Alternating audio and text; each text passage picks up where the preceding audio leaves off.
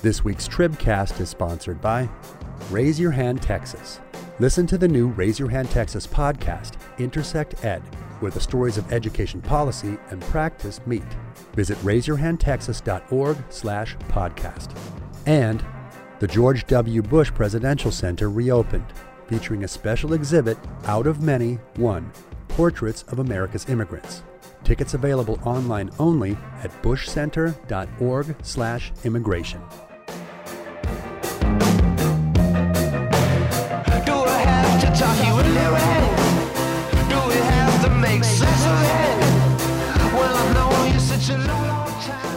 Hello and welcome to the Texas Tribune Tribcast for June 11th, 2021. 2021. We are in 2021. My name is Matthew Watkins, managing editor of news and politics for the Texas Tribune.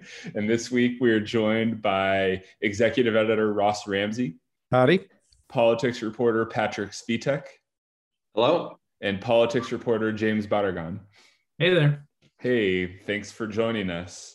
So this week we heard a familiar rallying cry, you know, in the the 2016 election, we heard Donald Trump often at his campaign events call build the wall and and his supporters would yell back and Texas is going to pay for it. That of course is a joke. It was Mexico is going to pay for it, but now that Donald Trump is no longer the president and, and Joe Biden has uh, moved away from plans of building a border wall. We heard an announcement this week from Governor Greg Abbott about um, maybe Texas stepping in and, and, and doing some of that work itself. Patrick, you were watching that event last night in which Governor Abbott was in El, Del Rio. Can you tell us a little bit about what he said? Well, he didn't say much beyond just saying that uh, Texas has a plan to build its own border wall or to finish the border wall, as he put it, um, and that he would announce it next week. And he didn't provide, uh, you know, any other detail that. Um, this was several border security related announcements he made at this summit um, Thursday evening in Del Rio. Um, you know, also announced the formation of uh, you know a new task force on border security that's going to meet every two weeks. Uh, announced like what he described as an interstate compact with Arizona and, and uh, on border security, and they're trying to recruit other states to join it.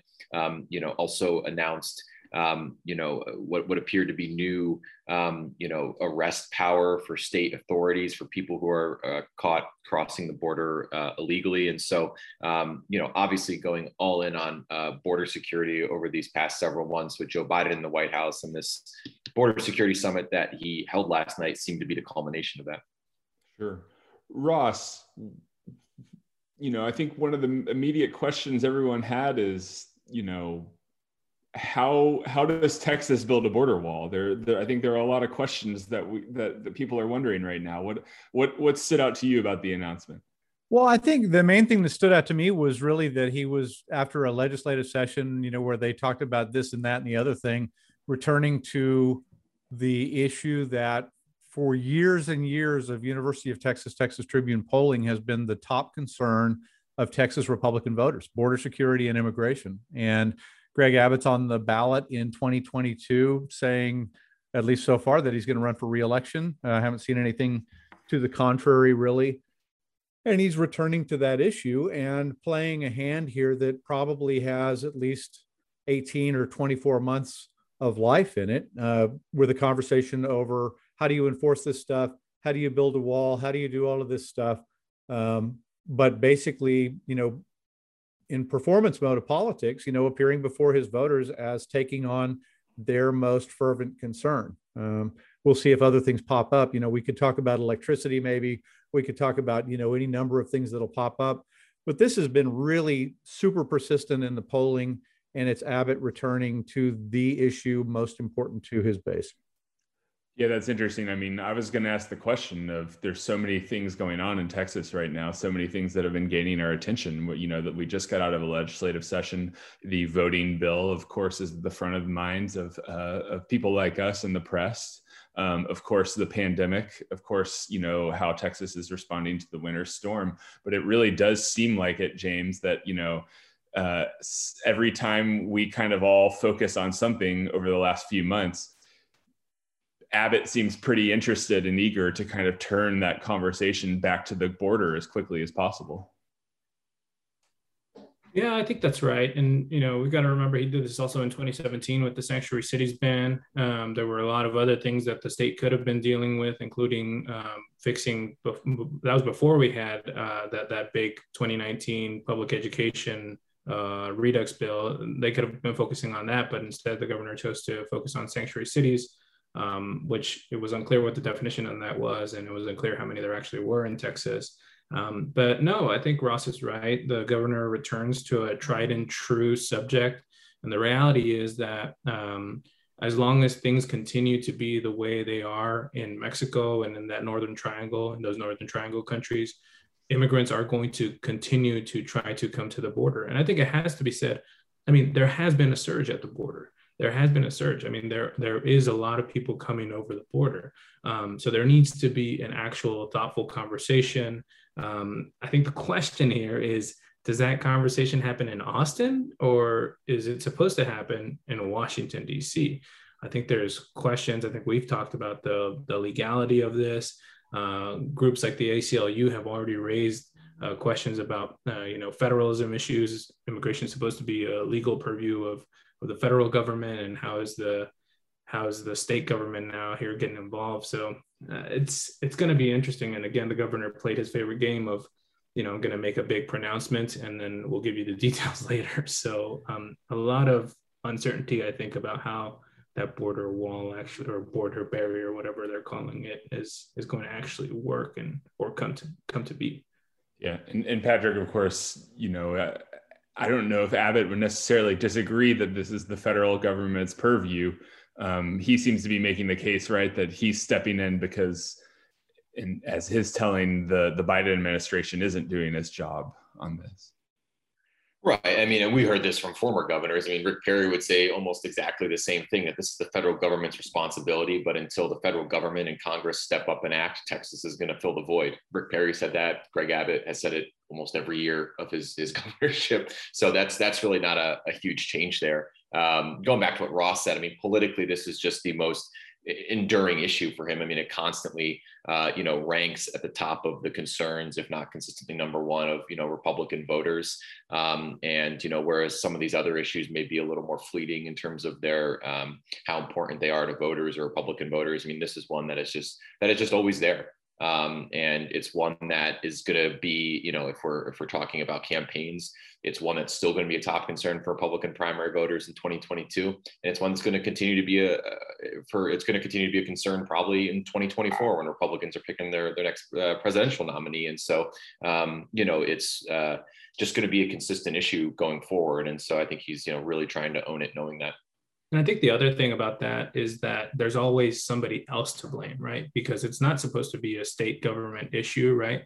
And so Patrick is right in saying like uh, Perry Perry blamed the feds and Abbott has blamed the feds, um, and and he's blaming them now. But he was also blaming the feds when Trump was in office. The big tough, uh, tough on the border, tough on illegal immigration. Trump was in the White House, but back then it wasn't aimed at Trump, right? It was aimed at the, oh, well, the Democrats control Congress and that's why we can't get anything done. So there's always a deflection and an opportunity for uh, a smart politician like Abbott is to say, I can do a better job.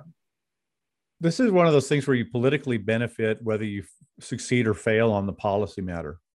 You know, it doesn't really matter on a political level whether Abbott gets a wall built or not. It didn't matter whether Trump got a wall built or not. It's that you were in the fight. The same thing's true if you arrest or don't arrest um, undocumented immigrants, you know, um, and you know to some extent for the political fight, if the federal government or the courts keep the state from, you know, jumping into what have been federal matters, um, that accrues politically to the benefit of the governor. Yeah, and you know, I do wonder a little bit about, you know, is this a play? As you said, this is an important issue to Republican voters.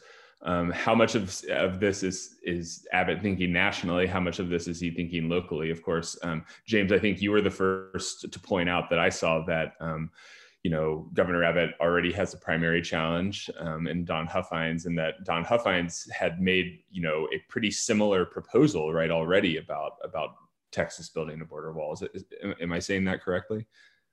Um, I don't think I publicly said that. Uh, Said internally. sure, I'll take the credit privately. now, That yeah. was the first one. Yeah, sure. You, I I, I, up with a- I learned it from you, but maybe you just told me. no, but I think I think that is a that is a great point. And you know, Patrick and I were chatting uh, about that before I even messaged you and saying like, isn't this a Don Huffines idea?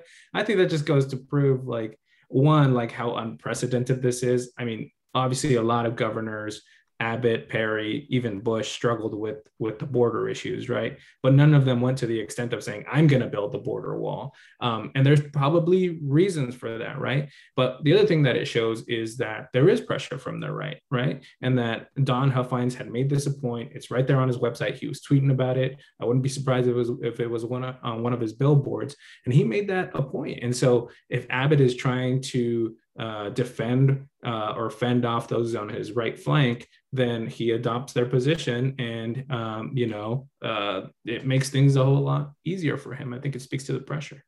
Yeah, you know, it should be noted that you know calling it a, a proposal is, is a little generous. I mean, uh, both, I mean, as we pointed out, like Abbott hasn't provided details. As far as I've seen, Don Huffines hasn't provided details on how exactly uh, this would work. Um, but it goes back to what Ross said, which is like kind of this Trump era thing. You just throw out, you know, the suggestion, leave the details to later, and hope that politically you're, you're seen by your base as as fighting. Um, and so, yeah, I just wanted to make, clear that, like, you know, uh, the policy blueprint here is not exactly uh, posted on anybody's website. Yeah, for sure. Uh, a good good point on that. And you know, he did say that he would have more details, I believe, next week. So we eagerly await those details. But this is but this is a longstanding issue. You know, we we we talked about this recently, where uh, maybe the the time is blurring for me, but maybe it was last week or two weeks ago, where he, he said he's going to defund the legislature, and he said more details to come later. And then even earlier in the year, there was the talk about like defunding the police on homeless issues. And then there was a question posed to him, well, what are you going to do about homeless issues? And they said, well, I think that that that proposal, that strategy is going to come at a later time. And correct me if I'm wrong, Patrick or, or Ross or anybody here, but like I don't think that proposal ever came, right? I think that's that's part of the strategy. Like they just we'll, we'll get the details later, and then details sometimes come, sometimes don't. Later is still later. Yeah, you know they they did have this camping ban that came through the legislature, but you know one thing that I that you just reminded me of was um, also the Austin policing thing, right? Where he had kind of floated these ideas of basically like a state takeover of policing of downtown Austin or or control of the Austin Police Department, and that is definitely an issue that didn't really seem to gain any traction. And yeah, I'm not even sure whether there was a bill on that, but if there was, it didn't it didn't it didn't go anywhere. You know, going back to about this issue and, and kind of on the national standpoint, you know, one thing that I kind of observed during the um, period where Governor Abbott was kind of unwinding some of the coronavirus restrictions was that he was getting a lot of grief from the very conservative wing of his party for kind of being a little bit behind Governor DeSantis from Florida on some of these things. And, you know, uh, the people who were looking to criticize him, him were talking about, like, you know, oh, you know, you're just kind of following his lead or whatever. And this, you know, it does seem like an opportunity for him to kind of try to position himself as a leader on this issue. You know, one thing that I saw, um, you know, of course, being a border governor, he's in a good position to kind of be at the forefront of a fight with the Biden administration over immigration. But then also, this one of the things that he announced yesterday was a, a compact with the state of Arizona to invoke what they called an emergency management assistance compact. And I'm looking at the press release from Abbott's office yesterday about this, and it's saying that uh, Abbott and the Arizona governor are asking other states to send law enforcement officials to assist in making arrests and jailing along the border. And they're seeking resources such as drones and helicopters to help landowners who are dealing with damage to their property. So I'm curious to see whether that turns into anything and whether they kind of look to the other Republican governors who maybe aren't along the border to kind of, you know, say, I'm kind of rallying these folks to to you know do what what they say the the Biden administration is not doing. I guess. Yeah, that's, that's immediately what I, what I thought about when he presented that idea is that, you know, politically that could set up a litmus test for other red state governors who may have national ambitions. I mean, you could, um, you know, you could uh, this, this is you know a very hypothetical scenario where you could see Abbott looking across the debate stage in, in you know in South Carolina in, in, a few years at Ron DeSantis and saying you know when I was you know tackling the border crisis and, and soliciting help from other states you know where was Florida? Why didn't you guys send your uh, your resources and your assets? Um, you know I just I, that's immediately what I thought of when I heard that. So but maybe that's just the all out political hack in me. And I did yeah. see I did see tweets to that effect as well. And I mean, you know, Florida, you know, the only border they got, I guess, is with uh, Alabama and Georgia. I guess. So, uh, yeah, he he out. Yeah, I guess he outmaneuvered them on that one. So you're Russell. saying they have a reason for a wall too? Um, you know, I'm I'm curious to see if the if the blue state governors on the border, you know, react to this in any way, New Mexico and California, and whether any of the, you know, this takes hold in any blue states at all, or whether this is you know another thing where we have a you know some kind of situation. I don't even want to say problem, but some kind of situation that's viewed entirely differently depending on what your party politics are. Yep. Yep. Ross, you are our uh, resident state budget expert. Um, building a wall, I hear, is a pretty uh, expensive uh, proposition. Um, are there are there a lot of just like extra dollars laying around in the budget that uh, Abbott's waiting to sign where this could be done? Not exactly, but yes. Um, you know, so the the first thing is they had plenty of room in the state budget, um, and the comptroller has already certified it, so that's already in place. There's no appropriation in there for a border wall or for anything like this. And you know, the governor conveniently made this suggestion after the budget was finalized. Uh, he's still got it in his hands. He can subtract from it, ask the legislature where their funding's going, um, but he can't add to it. There is, however, this uh, something on the order of $16 billion in federal COVID relief money that is still to be spent. And so there's an appropriation, there's two appropriations pieces coming up. One of them, when the legislature comes back in special session later, probably this summer, one of the things they'll be doing is a supplemental budget, probably to restore their own funding. That's a place where you could stick money for something like this, right? If you're making an appropriations at that point, you know, you could piggyback.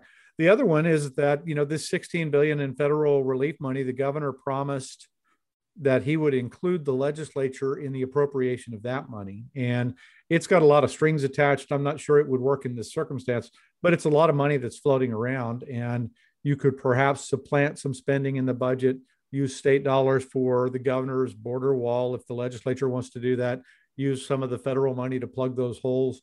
There's a couple of places where you could fiddle with this and at least get the argument out of it. Well, it'll be interesting to see, of course, next week. Um, the other big announcement we're waiting for from Abbott is what he's going to do about the special session, right? And whether he vetoes the the legislature's funding and things like that. You know, it we will see whether those announcements come together and whether there's some kind of a special session, session element to this, you know, in the, the coming coming months. Um, definitely be interesting to see. All right, let's take a break and hear from our sponsors. Texas 2036. This session, the Texas legislature made real progress with lasting benefits. Learn which bills will shape our future the most at texas2036.org/blog and Austin Community Foundation a new report commissioned by Austin Community Foundation offers actionable steps to address the housing crisis. Read it now at austincf.org. All right. So, another interesting political development that we've seen in the last week were some local elections, um, mayoral races in Fort Worth, uh, McAllen. We saw city council races in San Antonio. Patrick, you were keeping a bit of an eye on this. Can you tell us what the big takeaways are from the, the local elections? Yeah, I think the biggest race on Saturday night, um, at least in terms of uh, you know the biggest city where a big race happened, was in Fort Worth. The mayoral runoff came to an end, and, and Mattie Parker, who former chief of staff to the retiring mayor Betsy Price, she won a runoff against Deborah Peoples, who's the chairwoman of the Tarrant County Democratic Party. Parker won uh, by, I believe, seven points, at least uh, you know as of the closing time on our story on election night. Um, you know, Peoples had run for this seat two years ago when Betsy Price was still in office. She gave Betsy Price her first real challenge, still lost by um, double digits. I believe it was in the low teens. Um, so you have, you know, some progress for Democrats here, but this, you know, uh, even though it was a nonpartisan race, um, this win by Mattie Parker still keeps this in, in the Republican column effectively. Mattie Parker uh, considers herself a Republican. Uh, Deborah Peoples obviously considers herself a Democrat as the chairwoman of the county party. Uh, they had both tried to play down partisanship in their races. Um, so it wasn't necessarily, I would argue, uh, an open uh, referendum um, in some ways on partisan messages that they were putting forward. But everyone watching the race seemed to know who was, you know, fighting for which team here. Um, and then the other the other race that caught attention on Saturday night was the McAllen uh, mayoral runoff, in which uh, Javier Villalobos, who is a former uh, chair of the Hidalgo County GOP, he won that race uh, very narrowly. Um, he's also a former uh, current Governor Abbott appointee, uh, former uh, Governor Rick Perry appointee, um, and Republicans are thrilled about uh, being able to claim one of their own, um, you know, leading, uh, you know, a city in the Rio Grande Valley, especially at a time when they're making this broader uh, offensive in South Texas, hoping to pick up state legislative and congressional seats there. Yeah, a you know someone who really likes to look for political narratives might look at this and say these are two pretty strategically important areas of the state right now. Fort Worth, kind of the last sort of swing county, Tarrant County in, in, in the state, you know, where, where Republicans have been losing ground, but, but held on right here. And of course, McAllen in South Texas, where um, Democrats fared particular or you know relatively poorly in the 2020 elections compared to history and expectations there. And to see both of those cities elect someone who is a you know known republican even if they didn't run as a republican in that race. You know james am i uh, am i getting too excited if i say this is you know another you know not too encouraging sign for texas democrats yeah, I'm, I'm here to throw the cold water on it here.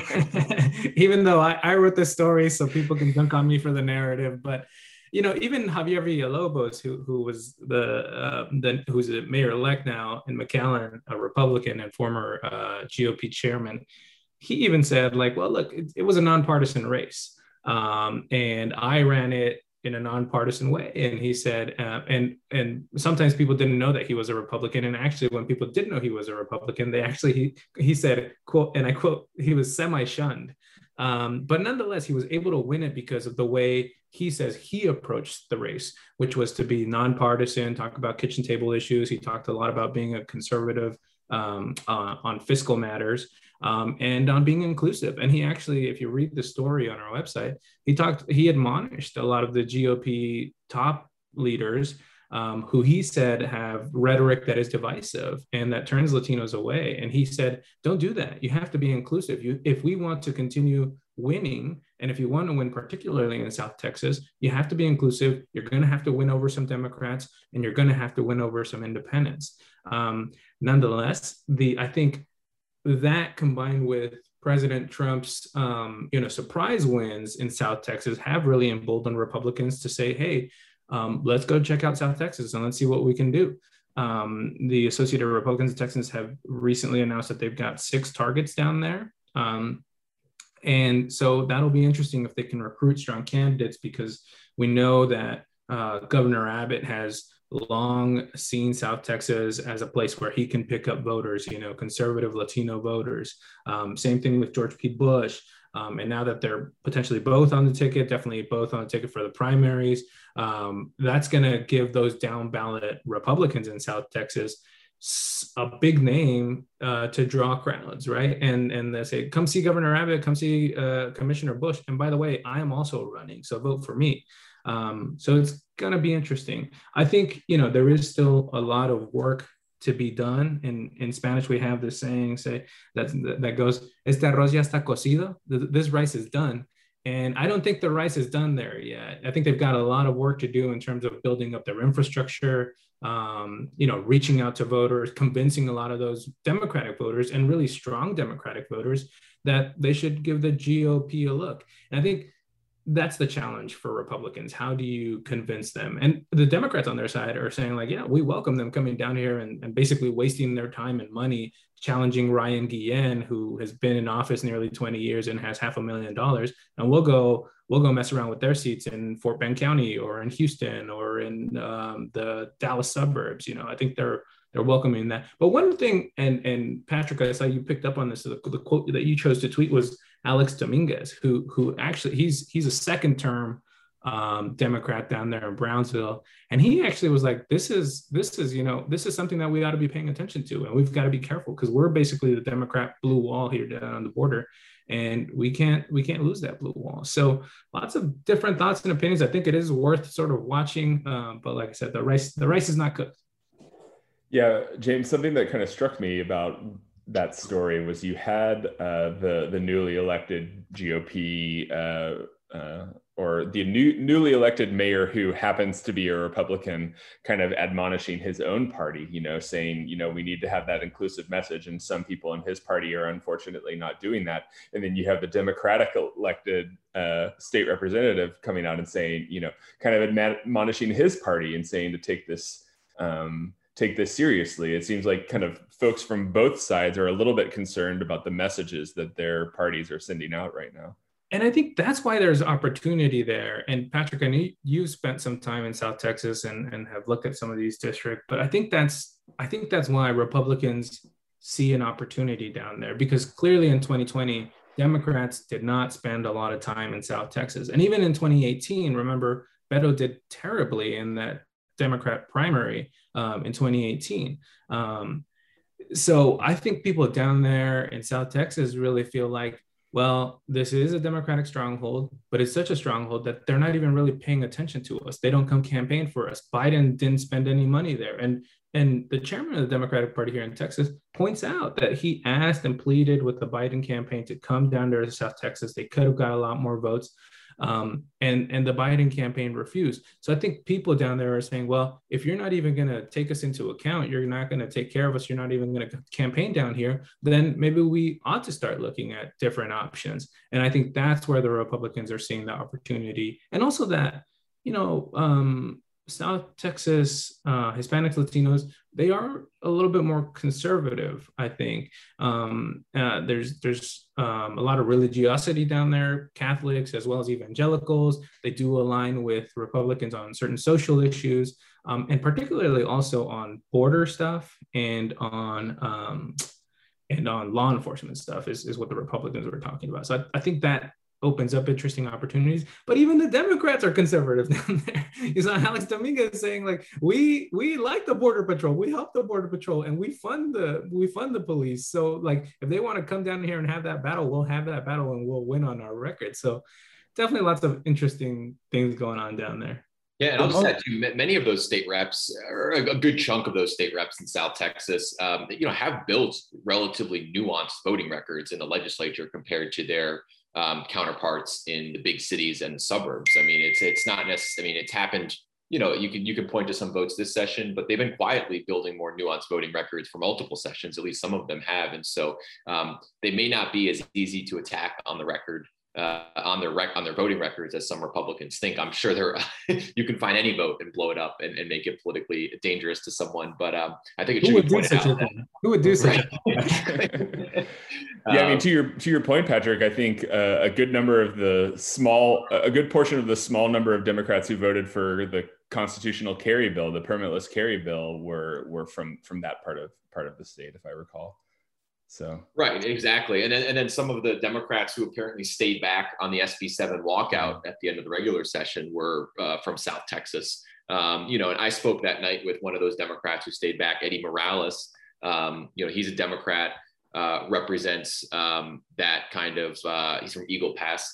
Um, and I spoke with him that night about his decision not to walk out. He made clear he did not support SB7, but um, you know wanted to stick around and argue against the bill. And he also pointed out at the time, look, I represent a pretty conservative, um, you know, pretty as far as Democratic standards go, a pretty conservative district. Um, and I don't think they expect me to, you know, be obstructing like this. They would rather have me stay behind and stay in the fight and at least debate this. So um, you know, he, he's a newer member of, from the South Texas delegation, if you want to call it that. But I think the point still stands that some of them have definitely built more nuanced, independent records um, than some of their counterparts in the big cities and suburbs.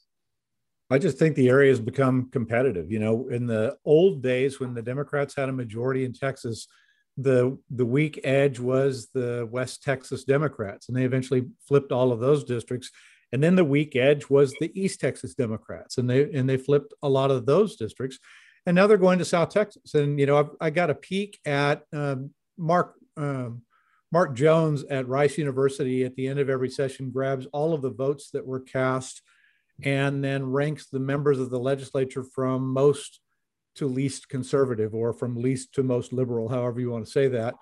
And the most conservative um, Democrats in this in the House right now are concentrated in South Texas. And and I think you know what James is talking about the reluctance of you know the identified Republicans to make that their leading edge or the identified Democrats to make that their leading edge.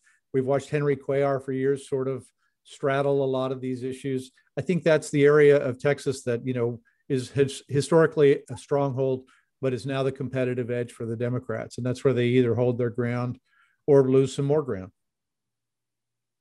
So um, we've also kind of continued to see statewide developments in the looking ahead to 2022. I think the, the biggest news this week so far has been Eva Guzman announcing that she will not, or, or no, she resigned, not just that she won't run for reelection for the Texas Supreme Court.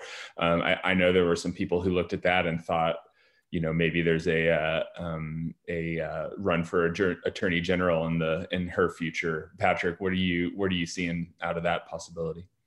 Yeah, the speculation right now is is that she's going to run for attorney general. She hasn't confirmed that. People close to her haven't confirmed that. Her last day on the the court uh, is today, Friday, and so um, she probably is pretty restrained in what she what signals she can send or what she can do until she actually is no longer uh, on the Texas Supreme Court. That'll end after today, and I assume you'll you'll see some next steps if she is indeed running for attorney general. I mean, that is would be a fascinating campaign given that you already have another statewide office holder, George P. Bush, the land commissioner, running against the incumbent, um, Ken Paxton. Um, very fascinated to see, obviously, what lane uh, Guzman thinks that she can occupy there. Um, you know, there are some, I think, assumptions being made that she would kind of, uh, you know, uh, be competing with the same pool of voters that George P. Bush uh, would be there. Um, I don't I don't know. I think the thing is that when you have a Supreme Court justice, you know, you don't necessarily know a lot about their politics because it's not a statewide, uh, you know, role in which you're able to be very political. Um, you know, you can go to Lincoln Reagan Day dinners and give speeches about how you're upholding the rule of law on the court and how you're a fair jurist, um, but you don't often see them out in public elaborating on their politics. Definitely not weighing in on every single news of the day uh, story that would give them a, that would give us a gauge of kind of how far to the right or how far to the center they may be as a Republican. And so I think it'll be it'll be fascinating to see her, you know, her politics um, come more into focus in a race where she has the uh, latitude to be more political. Worked for John Cornyn and Greg Abbott. Indeed, right, right. indeed.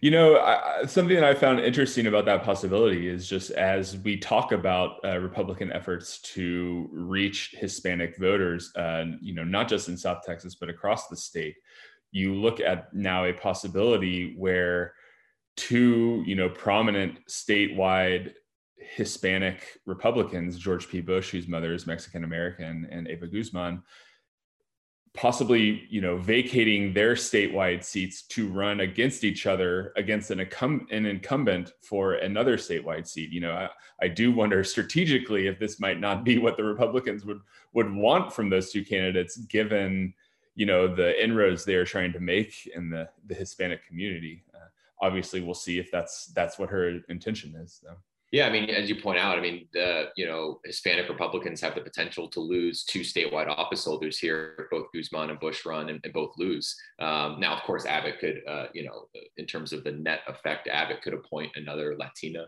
to replace Guzman on the on the court. Um, but still, as you point out, you got to wonder strategically what that means for the representation that they're seeking. And I think just to the representation effect, it is it is worth noting, like uh, Eva Guzman first uh, Hispanic woman on the Texas Supreme Court. Um, that's you know that's history making, uh, very cool. But as my partner often points out, when when you see uh, the first woman anything, it's very cool to see it. But it also tells you how how far we still have to go in terms of representation and equal representation. You would be the first um, female AG in Texas. Right, and and speaking of statewide races, you also have State Senator Dawn Buckingham running now to be what would be the first female land commissioner, and she's already openly uh, running on that. And so you're going to see these, I think, representation questions cut across multiple statewide races this cycle. Well, we will keep an eye on that. Thank you to Ross, James, and Patrick. Thank you to our producer, Justin. And thank you to our sponsors, Raise Your Hand Texas, the George W. Bush Presidential Center, Texas 2036, and the Austin Community Foundation. We'll talk to you all next week.